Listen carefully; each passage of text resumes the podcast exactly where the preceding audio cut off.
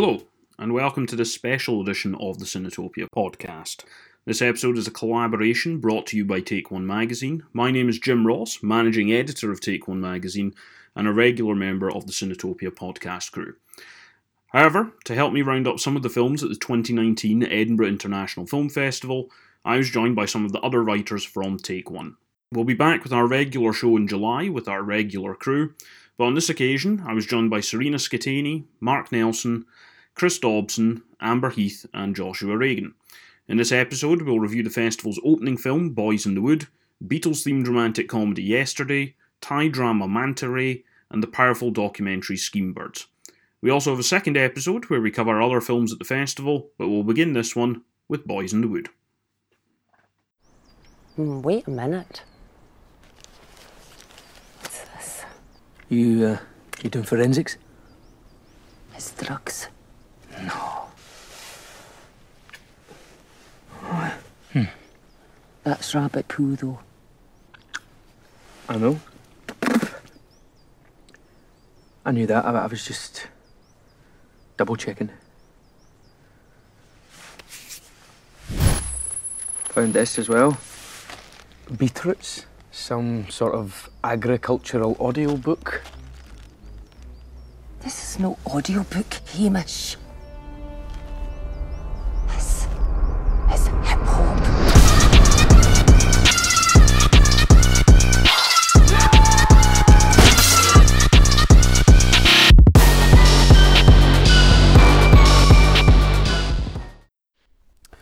Okay, so the opening film of the film festival was Boyz in the Wood, which I think is the feature debut of Ninian Doff. So the folks seen it are Chris and Mark of the crowd here. So, Chris, I'm going to come to you first. Um, just tell us a little bit about the film, what the plot is, and then some of your initial thoughts about how you found it.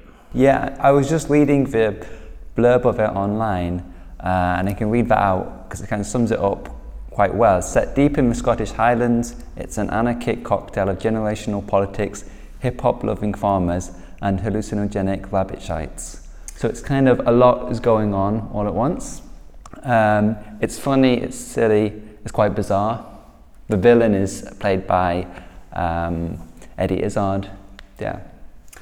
Yeah, I think that's a pretty good summary. And knock it, the, the hip hop loving farmers, I'm not so sure about, but um, They just turn up they do indeed just turn off a bit. So I, I think what I would agree is that it's a completely mental film. Quite frankly, there's a lot of strange stuff going on, uh, especially the hallucinogenic rabbit mess. That that was not something I was expecting. So it's clearly going for very off the wall humor. Um, it's got a lot of rapid cutting. It's trying to move at an enormous pace. Do you think it works? Did it did it hit its marks? It's a bit messy, I guess, because it's trying to do so much. Uh, so some of it works, some of it doesn't. For instance, there's the hip hop tunes of DJ Beetroot, and there's some interesting effects going on. It kind of it looks stupid, but it's supposed to. So I think the film doesn't take itself seriously. It's just there to entertain, and it succeeds in that. I'd say. I think I'd agree with that. Um, I, I find the effects quite imaginative. I mean, yes, they are completely daft looking, um, but you know, when you're meant to be high on kind of concentrated mushrooms, I suppose it's it's meant to look a little bit crazy. Uh, Mark, what did, how did you find it? Well, so I'll say that I didn't laugh more than once or twice, and those were both instances which did not involve any of the main characters. That's a bit of a problem. Um, they were both bits involving the inept Highland police force, who are currently on a, a hunt to find a bread thief. When terrorism supposedly comes their way in the form of, um, I forget what the character's name is. I think it's Paul, who's the The, the, the which one? it's the the you know uh, sorry albino. Oh, okay, yeah, yeah, yeah, the Duncan. Duncan. Yeah, it shows you how memorable you found the character, Yeah, though. I yeah, suppose. yeah. I, it's funny you say that because the um, I, I have to be honest. The the subplot with the bread thief and the incompetent police was the one bit that didn't really do it for me. Like when it was when it was amongst all the, you know, the kids and kind of the anarchy around that and long running gags that then go through the film. That that I really kind of got on board with. The police subplot really kind of left me cold, to be honest with you. I think it could easily have dialed that back a little bit. The rest of it kind of reminded me, and I've, I've seen this be mentioned as the lazy comparison, but I think it's also the most obvious one for a reason, is it, it had a lot of a feeling of Edgar Wright's early films to me. Um, that same quick cutting, the same kind of like, you know, very humorously, quickly delivered cutaway gags. Um, Chris, I suppose I would come come back to you.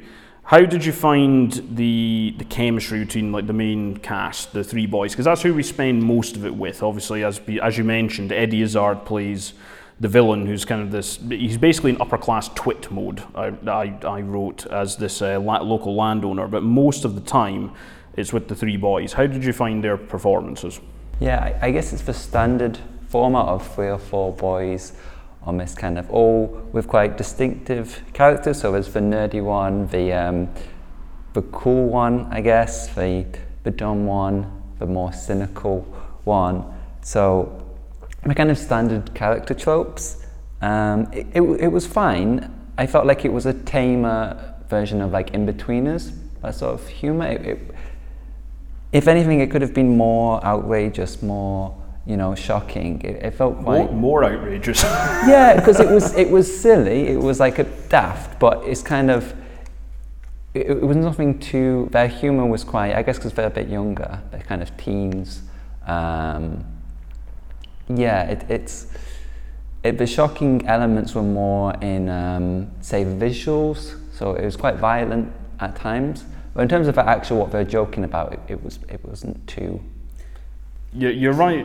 I, I totally agree with you. And the, the boys are, are they're very firmly in the archetype, you know, type of mold. You know, the, the various different facets of that. And I think that's maybe why it, it reminds you a little bit of the in-betweeners because I got a little bit of that as well. I'm sure, there's, I'm sure there's a Duke of Edinburgh moment in the In-Betweeners as well, so that fits in here. Yeah, and the, the characters fit there. Could that be why you didn't find that funny, Mark? Like it's too it's too obvious, perhaps. No, it's just more. It was more about the. It's more about the chemistry between them. I didn't really buy. They're not. They're not very specific comic performances. I really like comic performances that have a lot of detail. These are just there and they, they're off the screen and then they're gone. And also, like for all that you say, it's an anarchic film. It's structurally it's rote as anything because you know that he has this little checklist and you know by the end of it that the checklist is going to be completed. And I just found this a bit dull. And yeah, yeah. like yeah the character development is rather rushed uh, it's like but at one point there's a big betrayal of, of one of the characters by, by his other friends um, quite, well, quite major but it's kind of just forgotten about later on so I thought the film was going to go darker I was like oh is this going to get twisted like Calibre or something but it all stays very light-hearted despite the darker subject matter you know because it's about murder and hunting and like you know I like how you say it was do you expected to go darker and then immediately mention murder. yeah, that's the thing. It, it, it's It's jumping about murder. Like it is. it's a very mixed film. It's it's about these dark subjects, and yet it's all kind of like, oh, bread thief and stuff. So as the opening gala film, I think it was really good choice because it was just fun. People laughed. yeah, I, I, I think clearly I found it funnier, I think, than two of you. The, the, the one thing I want to talk about just to finish off on this film, though, and it was is the one bit where, in terms of what it was trying to go for, I didn't really find all that great. Now, it, it, it's trying to do a bit of social commentary. Now, it is, it is and it's trying to do it very clearly with the, um, the villain character of Eddie Izzard. I'm wondering what you two thought about how the film handled that because there's a lot of stuff floating around about it. You know, so the kids that are on the the kids that are on this Duke of Edinburgh expedition, with the exception of, of one of them, and this is kind of played for laughs, they're all working class kids. Um, they have been sent on this expedition kind of against their will a little bit, and they find themselves in conflict with this very clearly upper class landowner, effectively, in the form of Eddie Izzard, and then later his, uh, I presume, wife, actually. I don't really know what the relationship was between the two of them. That's an assumption on my part. The Duchess. The Duchess, indeed, they, they, they designate him the Duke, um, because originally they think it's the, Duke of Edinburgh coming after them, basically. But how do you feel it handled that aspect of it? Because I clearly laughed a lot of it, at a lot of it. Chris, you clearly laughed a bit at it. Mark, you clearly laughed hardly anything at it. But the other strand of it is this satirical element. How do you think it did on that bit? I found it, yeah, contrived. It's kind of tacked on. Um, I think that's maybe why Eddie Izzard would like to get involved because it's kind of this topical issue of young versus old in the context of Brexit and all that. I mean, it kind of doesn't mention that, but it, it's obviously there on the periphery. Um, I, I guess I think it's voiced by Dean towards the end. He sort of does this monologue, um, which deliberately gets a bit overblown and goes off on a tangent, but it's just. Yeah, there's kind of a there's kind of a monologue and a counter monologue as well. Um, so you've got, as you say, Dean, who's kind of the, one of the boys of the group, gives this very impassioned speech about how things have been ruined for his generation. And then it's kind of got a, a counter monologue from Eddie Izzard's character, um, you know, saying you don't know how well you've got it. I, I don't think it needed that. I'm, I'm, I'm going to guess that you maybe agree with that, Mark. I, I basically stopped thinking about it by that point, but then uh, the moment where Dean delivers that monologue, if you think that there's any you know, sort of removed from the filmmaker's point of view, that maybe they're just not editorializing, they're just mm-hmm. making characters say what they think. No, he's italicizing this as this is exactly what I think, and isn't this a great indictment of these upper class villains? And it just struck me as, as you said, a bit contrived. Yeah, and I, I would entirely, I would entirely agree with that. At that point, I, the, the, funny thing is, there's certain phrasing in that the monologue for both Eddie Izzard and uh, the actor who plays Dean, where it doesn't really fit with the situation, really. Like, you know, there's a lot of talk about you've ruined everything. It's like, well, what, what has he ruined? They've been shooting at each other for the past hour. There's not really a situation. So I, I think, Mark, you've hit the nail on the head there with it's, it's fully Ninian Doff's voice coming through there, because he wrote the script as well, of yeah. course. There's that moment where, right after he does this monologue, right at the end, there's the sort of reconciliatory moment, and then he says, "Might go into politics myself." You go, "Yeah." Well, that would have been interesting to know an hour and a half ago, um, which would have, you know, made us know this person a wee bit more. Instead, he's just a bit of a blank. Yeah, I think at the beginning of the film, he's determined to just follow his family and work in a fish factory, and then suddenly he wants to be a politician, and I'm like, cool, but where did that come from? You know? Yeah, it does kind of come out of the blue at the end. Um, so I think we'll leave it there for Boyz in the Wood, which of course was the opening gala. Uh, I think the most memorable thing about that for me is Chris here informing me that the ice cream was free at that event, uh, and I didn't realise this. so that was uh, that that was the real gut punch, I think, rather than the quality of the film. I think there's a lot of laughs to be had with it. Um, the satirical elements maybe not so well handled, but if you like the likes of Edgar Wright, Taika Waititi, and things like that, I'd give it a go and see what you think of it. This was my last gig. If it has happened by now, it's like a miracle. Miracles happen.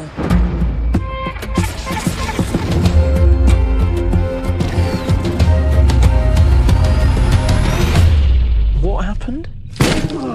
Electricity flicked off all over the world. Cheese! Yesterday, Ellie bought you a present. All my troubles seem wow. so far away. Now it looks as though they're here to stay. Oh, I believe in yesterday. When did you write that? I didn't write it. Paul McCartney wrote it. The Beatles. Who? Okay, so the next film we're going to talk about is uh, one of the biggest films at the festival, I think it's fair to say, highest profile, which makes it rather ironic that only two of us here have seen it. Um, so it's myself and Josh have seen this, and it's Yesterday, the new Danny Boyle film, which um, I think got its Scottish premiere at the festival. That that euphemistic term they use for when something's clearly already screened in London or something. It had its premiere in Gorleston, I believe, in East Anglia. Ah, oh, okay, that make, that, that makes sense. Well, on, on that note, on that note, it's clearly, clearly demand more than the no. Uh, Josh, give us a little bit of a just a, a summary of the, a summary of the film because it's quite an interesting concept, and basically the whole film is built around So it. basically, the idea about yesterday is that at some point there's an event where all the lights in the world turn out and everything kind of turns off for a little while, and then everybody forgets about the Beatles, amongst other things as well, but mostly about the Beatles is kind of what the, uh, the film focuses about. And it follows the story of uh, I can't remember his name. Uh, there, there it is, Jack Malik. Follows the story of Jack Malik as he uses the Beatles songs to catapult himself to stardom. Yeah, and basically, so he goes through that process, and we st- we start off. We get a little bit of an introduction with him as like a, a struggling musician, right? So we're we're aware of the fact that he has some musical ability. Um, you know, he's obviously not made a name for himself, but fortunately, he's able to you know play the instruments required, and is a b- big enough fan of the Beatles to remember most of their stuff. But we'll we'll come to that in a minute. Um, how did you find the film as a as a comedy, right? Because that's what that's what it's pitching itself as. Was it was it funny? Did you like the Well, I- characters? Were you engaged? I thought the humour was very good. Um, I, I was laughing a lot, and I thought that was mainly due, uh, due to the editing. I feel like the editing really complemented the humour by holding just a little bit longer than was necessary, just to allow the joke to have a little bit of time to settle and also just to get the reactions from people, as I think the key to comedy is reaction. If you don't see the reactions on people's faces, it's not comedy because you don't know how to react. It's almost like the movie has to signal you to laugh. Um, and I feel like a lot of the humour was, it wasn't Danny Boyle humour. It wasn't dark, witty humour, but it was kind of sarcastic. It was dry. Uh, and I enjoy that kind of humour myself, and I think a lot of people will. And I think this is from Richard Curtis's uh, screenwriting. Uh, and it come it kind of you get echoes in Love Actually and um, oh, Four Weddings and a Funeral. Yeah, Four Weddings and a Funeral. Um, and I definitely feel like that was the film's biggest strength was its writing. See, it's fun. It, it's funny you, you say that because I, I agree. I agree. I do think the writing was its biggest strength. I also think it was his biggest weakness. Um, and you know, we'll, we'll come to the direction in a minute and kind of Danny Boyle's role in this, but. I would say I think it's fair to say that it's very. If you didn't tell anybody who wrote the film and you didn't tell anybody who directed the film, I think it's fair to say that they would be more quick uh, or quicker rather to say it was a Richard Curtis script I, than abs- a Danny Boyle. I film. absolutely agree. Yeah. Now that comes with its pluses and minuses. Um, you know, I think people can be a bit down on Richard Curtis. He's he's written a lot of good stuff, and you, you mentioned some of them there. I'd probably go more with Four Weddings and a Funeral than, than Love Actually, but he, he he is also kind of has this slightly corny, uh, cheesy humour, which is, can be very saccharine. I think this film largely avoids that. That doesn't mean it, it doesn't have other issues. I, much like you, I really enjoyed the, the humour, and we'll, we'll come back to that.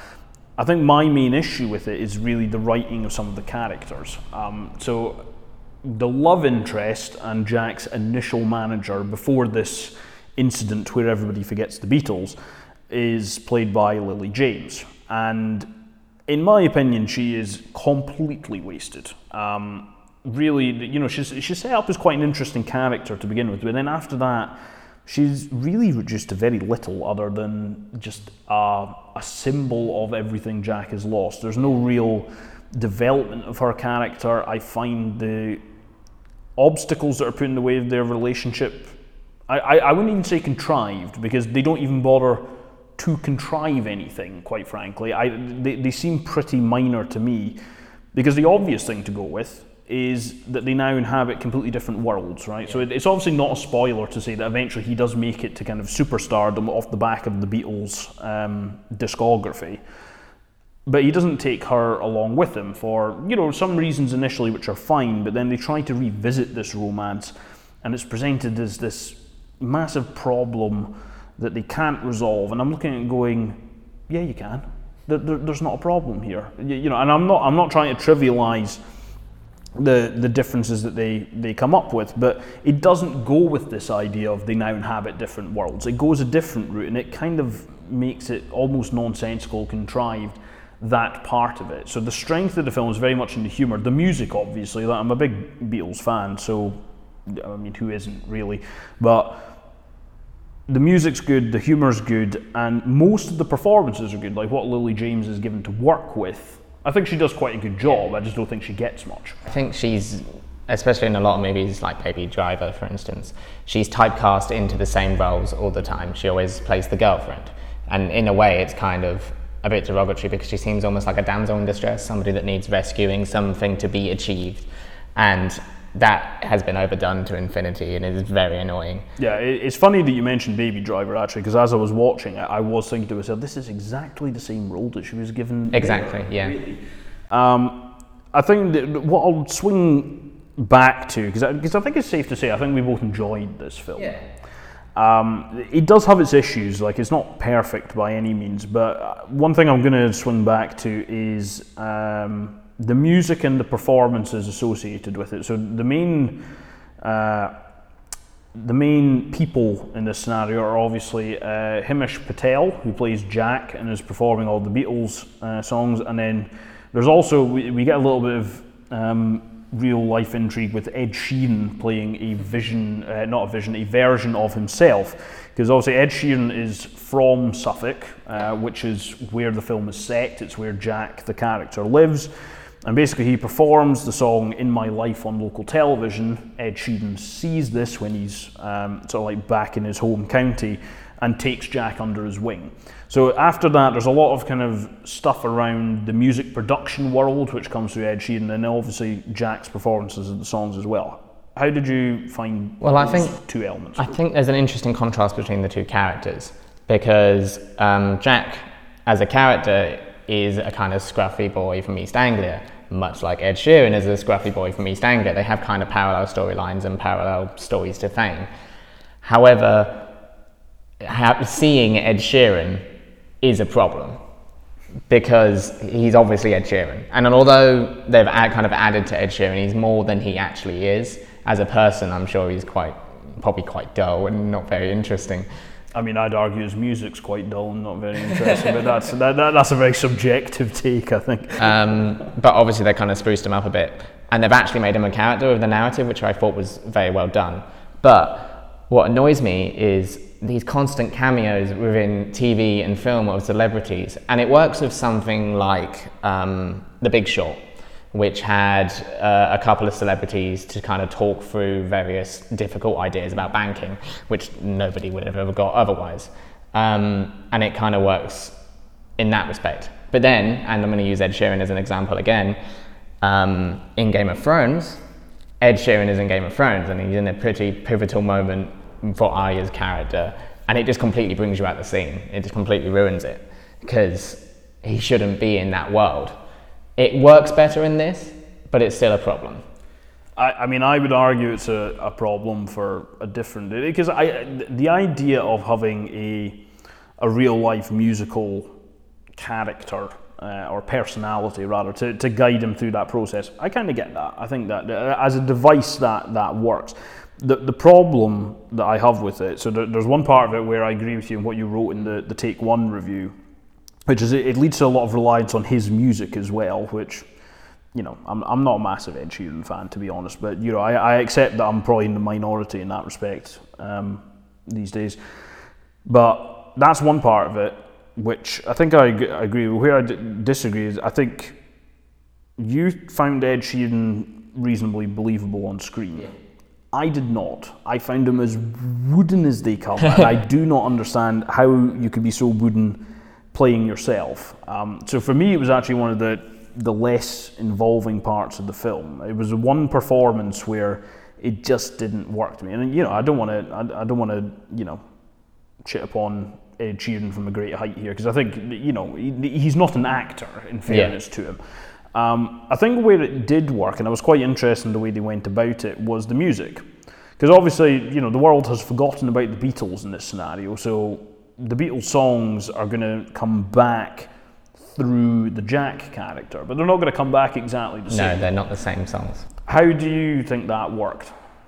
Um, I, I feel like where if you're going to this movie expecting a complete rehash of Beatles songs in a kind of musical way, you're going to be disappointed because it does have that unique concept, like you said, with it being remade. It's part of the narrative. However, I feel like they settled in the middle with that. They could have done less of that and made them more faithful to the originals, or they could have done more with that and made them completely different to the originals. Um, whereas now they just sort of settled in the middle, whereas it's kind of like the originals, and some lyrics are wrong, and, and there's a particular scene where he sings um, "Help," and it doesn't sound anything like the original for narrative purposes. But I feel like that's going to disappoint a lot of people. It's interesting. I because I it worked for me. I quite liked it, and they, they do have a little bit of fun with the concept. Like I mean, one joke which is in the trailer, right? So I'm not gonna. I, I don't really consider this a spoiler. Is you know it gets suggested that Hey Jude, which of course I mean it has no context here. They have no idea where the name Jude has come from. Come from. And of course, like in the original writing of the song, it wasn't Jude, it was Jules, it was Julian Lennon, uh, John Lennon's son. But here it gets suggested that it's changed to Hey Dude. You know, so th- they do have a little bit of fun with the concept, and I found one thing I found really quite relatable was Jack trying to remember the lyrics of songs because we, we all do this where we, you know and like there's whole YouTube channels de- dedicated you know misheard lyrics and things and like a lot of the Beatles songs they, they get, they're quite intricate lyrics wise you know I mean they didn't have I am the walrus in the film for instance but like something like that I mean like you can never remember that on the first time through. So th- there's a lot of things which are relatable humor there's a lot of very dry sarcastic humor that you reference. I don't think it's perfect it's got issues with the script um, th- how you react to the music I think depends on how much reverence you've got for the Beatles. Um, I, I kind of enjoyed it but I kind of enjoy it when you kind of get cover versions of songs anyway. So some are faithful, some are not. Um, so that is going to be out in the UK on June 28th, I believe. Um, so I no doubt that will get a nice, a nice healthy run. Um, I think it's safe to say though, if you are a Richard Curtis fan, you should check this out. Yeah, definitely. Anyone that loves Richard Curtis will probably love this movie. If you're a Danny Boyle fan, Oh, maybe less story. so. Um, you know, this is I, I don't think you'd put this in the same stables like Trainspotting, Shalgrave. Yeah. Even Slumdog Millionaire actually had If- its had its hard moments, Yeah. but this doesn't. It's like you said earlier, if you didn't know who directed this, you would not assume it would have been Danny Boyle. Yeah. You would have assumed it would have been another director. Yeah. So I think if you're into Richard Curtis films, uh, you know, it's something very light. There's not a lot of, you know, it's so light it might float away, really, to be perfectly honest. But it's worth checking out if you're into that, I think. Um, Danny Boyle fans may be a bit disappointed.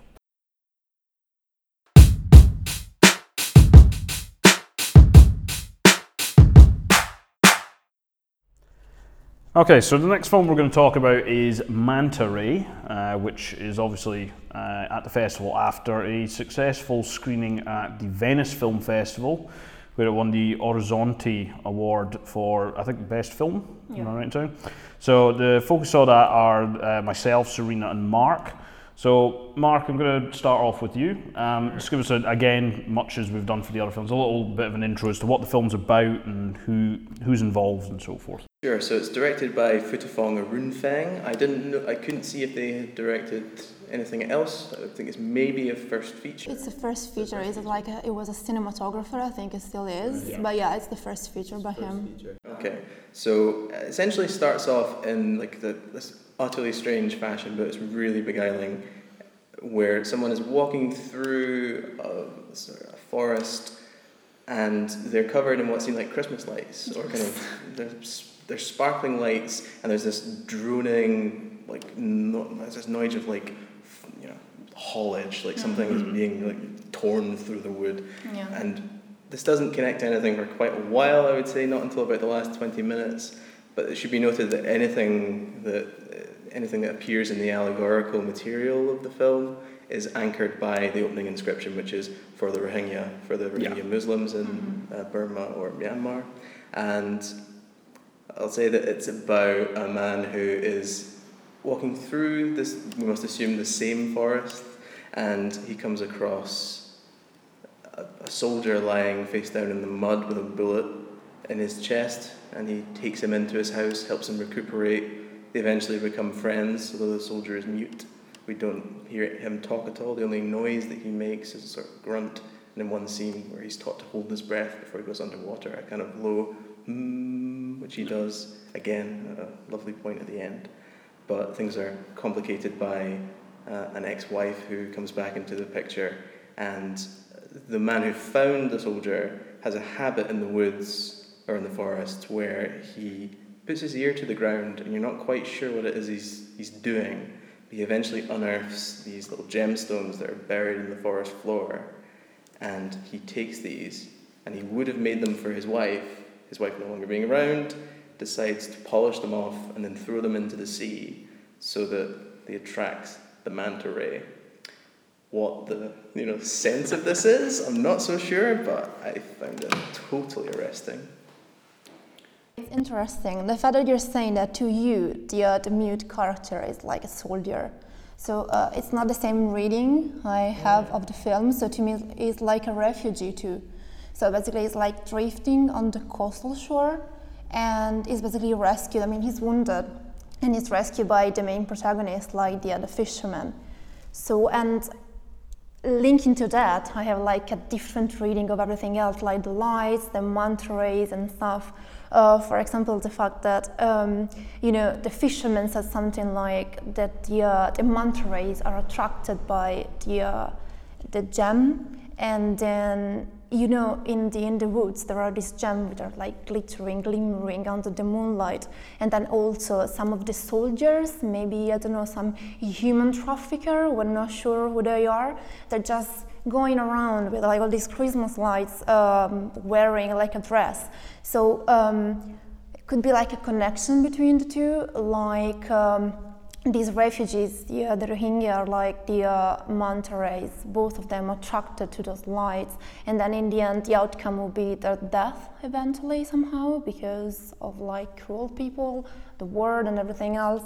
And so yeah, I was like struck by the fact that you thought he was a soldier. Is there is there anything Yeah, yeah. that, I, that I suggested thought I thought it was clothing. I thought he was wearing Clothing. khaki, but I could be completely wrong about that. You can buy that at the market, or yeah, I mean, I, I think what what this kind of highlights is a little bit about what you get from the film, or the fact that people can get different things from the film. Now, I, I, th- I would say my, my reaction was a little bit more like Serena's, but what, what is clear is it's very much based in metaphor, Yeah. allegory. It's it, it has a it has a plot of sorts um, in that once this uh, this man is rescued, he's taken into um, he's taken to the home of the original sort of fisherman character who who finds him, and basically he kind of nurses him back to health, and you know he basically it's almost like he becomes a sort of father figure to him almost in a sense, like it's Kind kind of of, like yeah. showing him how to go back into into society. The the sparkling lights thing is a recurring motif throughout. Mm-hmm. Um, so that, like, as we've discussed, the, it, it open the film opens with that in what is kind of a stand apart scene until later, but it is something which keeps coming back uh, throughout the the rest of the film, and I think that the different readings here really just unpack the fact that I think you'll be peeling layers back on this for quite some time.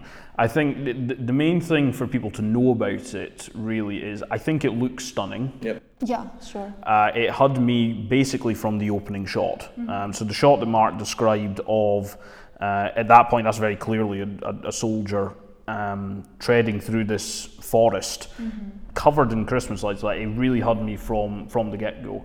And the rest of the film largely lives up to that. I mean, there's some stunning shots. There, there were a couple of bits that didn't work quite so well for me. When he's been taught the breathing exercises, it didn't quite sit right with me to it. I, I really loved that. Together with the scene like in the um, kind of rundown home of the fisherman guy where the, all the all the lights and stuff and they're kind of dancing. That's like a bonding sort of connection between them at the time. And then after that, the, the scene when it's like uh, teaching him how to breathe underwater. So it felt like their bonding is kind of turning into an imprinting of sort. Like this guy is kind of an animal and is like learning stuff through the other one. And there's also a stylistic change in those moments too, because when they start dancing, it's the first time that it's not um, objective camera work. It goes to a point Yes. of view Yeah, sure. shot, and then it does that again when they start Mhm. uh, the breathing practices. Yes. Um, the thing I, I mentioned briefly to Serena before we saw the film was that I'd seen a lot of reviews of this which had all mentioned, mostly by white critics, has to be said, all mentioned Apichatpong Weerasethakul as a comparison. The substance of the comparison seems to be that the film was based in Thailand and involves a forest. It does not seem to be much more than that. I thought like the actual, uh, uh, you know, the I think the better, more grounded comparison to be made is with Tsai Ming-liang's films, the Taiwanese author. Um, there's a scene in a sort of not quite a bathtub, sort of a um, I don't know how you put it. It's almost like a it's just like a barrel of water where they're bathing, where the ex-wife is bathing with the mute soul, the, the mute, uh, the mute character. The mute character. The mute character, and they have this moment where she starts singing to him, but they're kind of just together in this pool of water, and it's very much like a short film by Tsai Ming-liang called No No Sleep, where two characters are aware that they're both in a sort of hot spring together, but don't know how close they are to each other, and mm-hmm. don't have a sense of connection with each other. And I felt like that was, if not referenced, it was just you know similar in a way. So if, if you were going to speak about it, like recommend this film to someone, I think it's safe to say that I did. So all three of us saw this in the press screening at the festival, and I think we would all heartily recommend it. Mm-hmm. What was the standout element for for you? Would you say? Are we talking? Because to me, I don't think the plot is really a standout element. I mean, it, it's a very, I mean, it's almost more of a mood piece, really. I mean, there are clear strands, but I feel like the the plot, um, if I'm being honest, it basically wouldn't have any real um, trajectory to it if it hadn't had that dedication at the start. Now, I don't want to, now, I mean, it sounds like a ridiculous thing to say, right? Because it makes the dedication at the start. it's very I mean- clearly I mean, come on, the plot in the end is quite, it's quite basic somehow. There are these two guys, one is rescued, the, the other is the savior, and then there's the ex-wife. Then suddenly the main guy disappears, and the ex-wife appears, and then yeah, That's it. that's it. I mean, pretty much that's the film. Uh, but not So, mention uh, that's that's going to be the trailer for when the film is released. Just Serena saying that. Great. no, yes, come on. I mean, it's not that much in the end. So uh, for me, I guess it's all the uh, like metaphorical and allegorical part of it all, and then also like the cinematography was really stunning, and all the uh, the lights play, and the fact that it was like a counterpart for the fact that the guy is mute. So he kind of lost a sense, and then he gains like the other one, so it could be sight and all the lights sparkling and shimmering. yeah.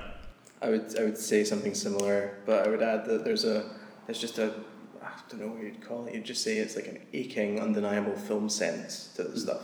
It doesn't necessarily have immediately legible meaning to me, mm. but I was not thinking at any point, wow, what vagueness. I was just thinking, this is so specific, this is so detailed.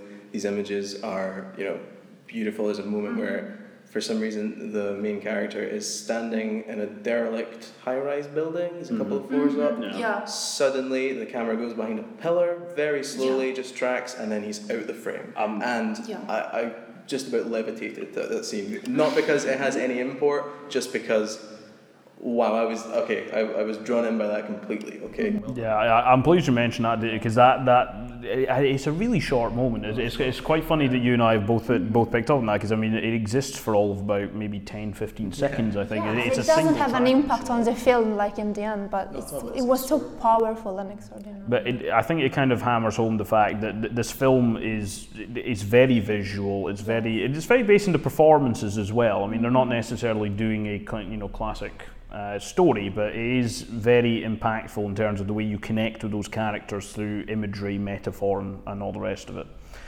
Um, so I think we'll maybe leave it there for Manta Ray. Um, as you can see, it's probably quite a hard film to describe, but I think we would all heartily recommend it. When I would um, be very surprised if that doesn't get a run in a few uh, art house cinemas around the country.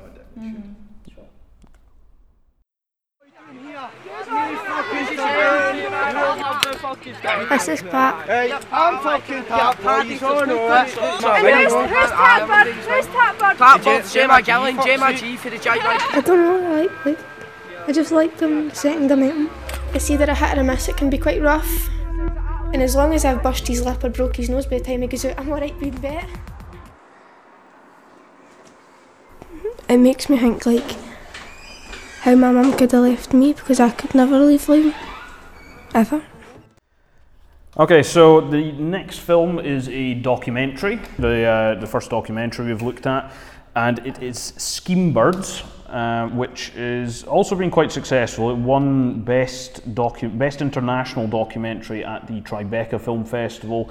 I think it also won an award for its directors at the the same time. I could be wrong about that, but the point is, it's been quite well regarded, and that's where it premiered. Um, so I've seen it, as has Josh and Amber.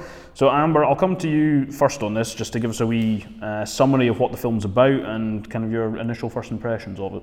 Alright, so the film centers around uh, Gemma. Gemma, um, she lives on this uh, scheme in Motherwell in Scotland. Um, and she's very young and she's, you know, just, she doesn't have a mother, she's raised by her grandfather, uh, she's in a very deprived area and there's a lot of banality to her life. There's a lot of drinking and fighting, and you either get knocked up or locked up, as she says at the beginning of the film. Like, there doesn't seem to be any prospects for anyone who lives there. And she even says at the beginning she expects she's going to spend her whole life in this game.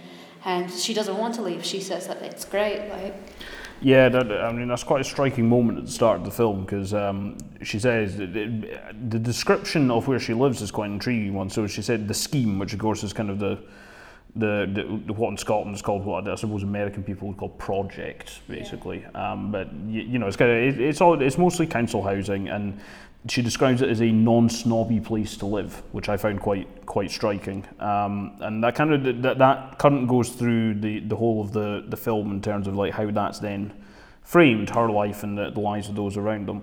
Um, Josh, what did you make of the film? Well, having kind of no idea about the location or any of the background behind it before, I'm not Scottish. You know, I'm from East Anglia. I have no knowledge of that.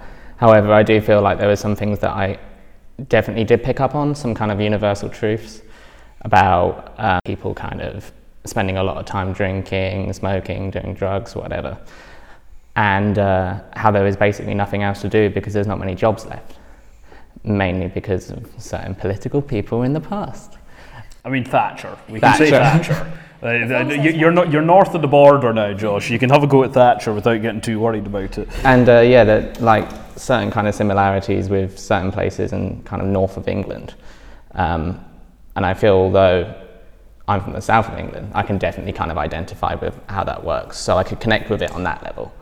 So it it is quite striking the way that the film sets its stall out. Um, so I mean, Josh, you you've alluded to it there. Basically, very early on in the film, Gemma, who is the I think she's basically very early twenties. I think when we we come to her, and most of the film has a uh, a voiceover from her, and the some of the first stuff that she says in voiceover is giving a little bit of a history of Jerviston, which known so the locals call Jervy, which is an area in Motherwell, and it's very clear from the opening scene that it is a very deprived area. There's not really a whole lot to to do. Um, there's a lot of reference to folk who come to look at her grandfather's. Uh, I, I can't remember if it's racing pigeons or homing pigeons, but it's pigeons.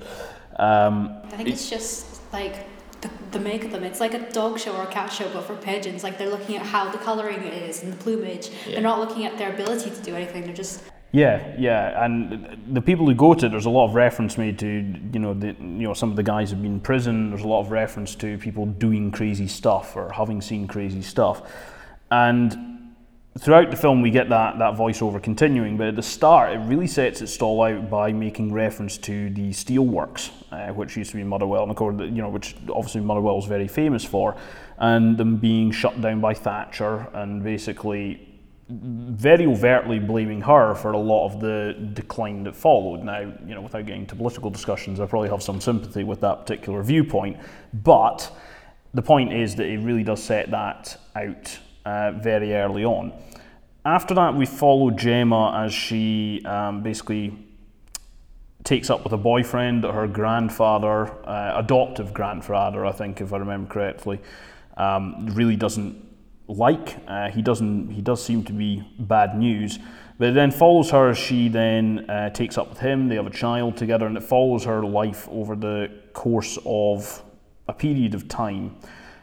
Amber, how did you find that structure? Because obviously it could be a much shorter period of time in a very kind of like static portrait, but we do kind of go on a journey with Gemma. How did you find that? Um, I mean, it's a very traditional sort of narrative for a young girl um, with no prospects. You know, she's probably like a teenager at that point, and she's gotten pregnant with her boyfriend, and they've got a flat together in uh, one of the tower blocks. Um, it's I grew up near Dundee, like I grew up in Blairgowrie, Perthshire. So uh, Dundee was the pregnancy, teenage pregnancy capital of Europe, I think, at one point. And I, I li- I'm from Dundee, so I can confirm that. Yeah.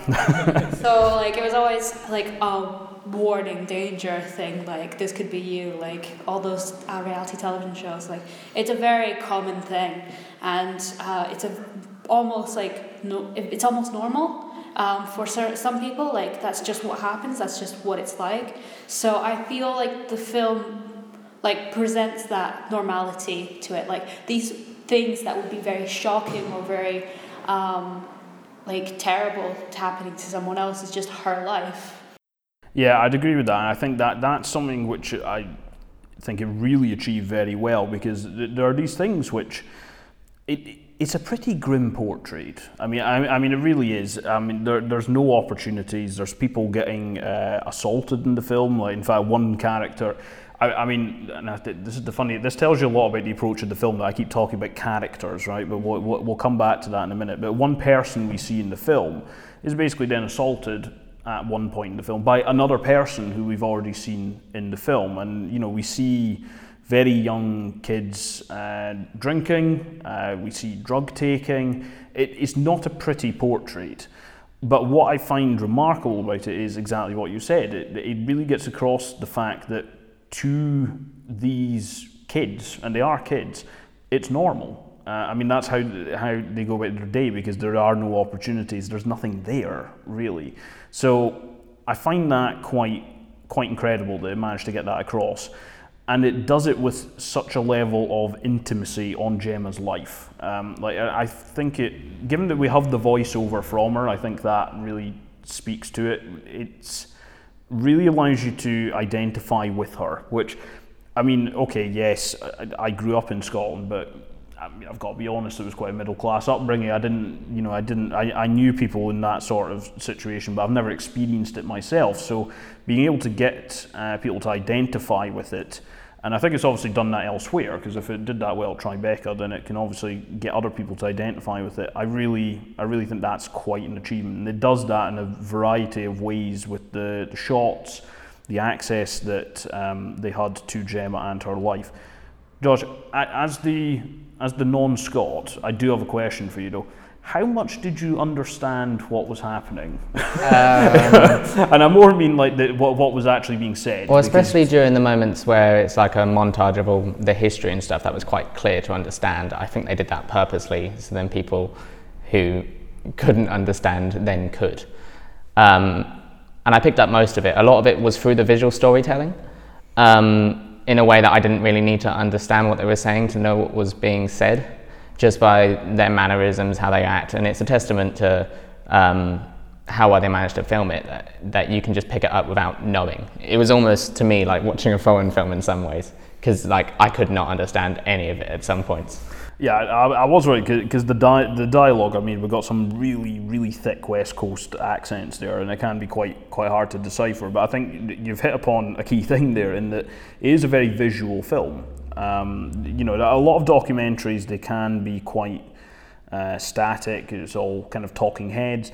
This really goes for a far more narrative approach, uh, and something that actually reminded me of. And and I'm no expert on documentaries, so I'm sure there are other films which have, have done this. I'm just not aware of them to hand. There was a film which actually was at Tribeca uh, last year, uh, The Island of the Hungry Ghosts, which got a couple of screens in, in Edinburgh.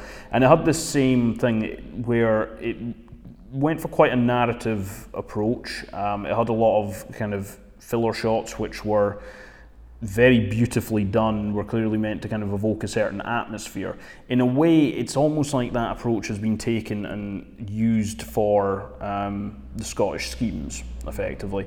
Now, it's less it's less based in there's no fictional bits um, so that film and other films have gone for this kind of hybrid approach where they have fictional elements inserted that's not happened here or at least if it did i certainly didn't pick up on it but it has that, that same uh, goal of trying to evoke the place and then take you on a journey with the people in it. And I think that's why I keep referring to them as characters, which I feel really bad doing, right? Because these are these are real people. These people actually, you know, these people exist and they are living their lives.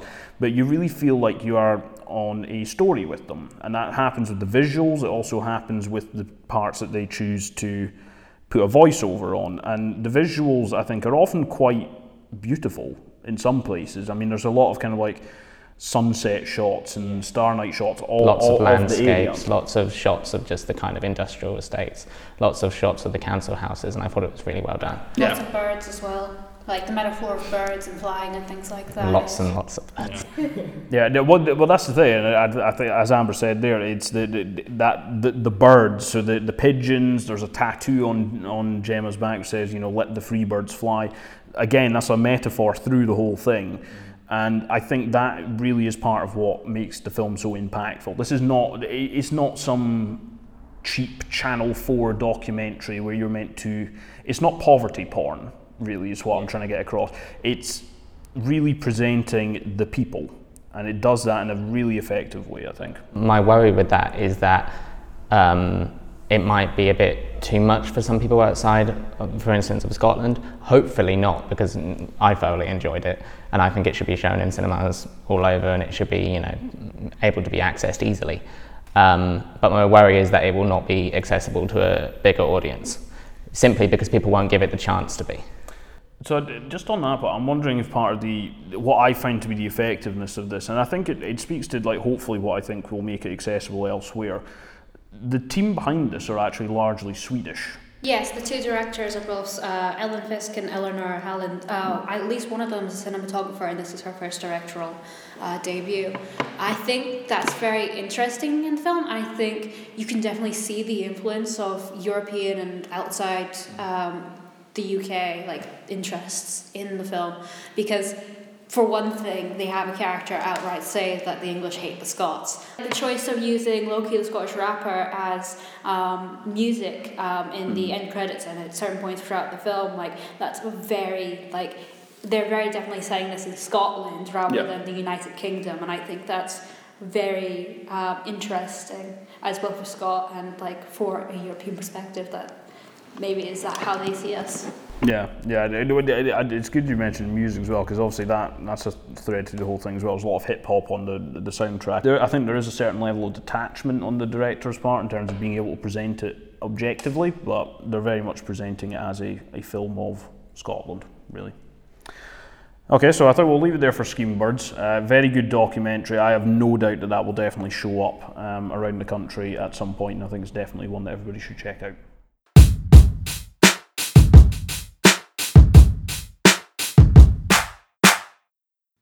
Thanks for listening. This episode of the show was produced by me, which is why some of it sounds like it's coming from the bottom of a well, but that's the price we pay for recording on the go.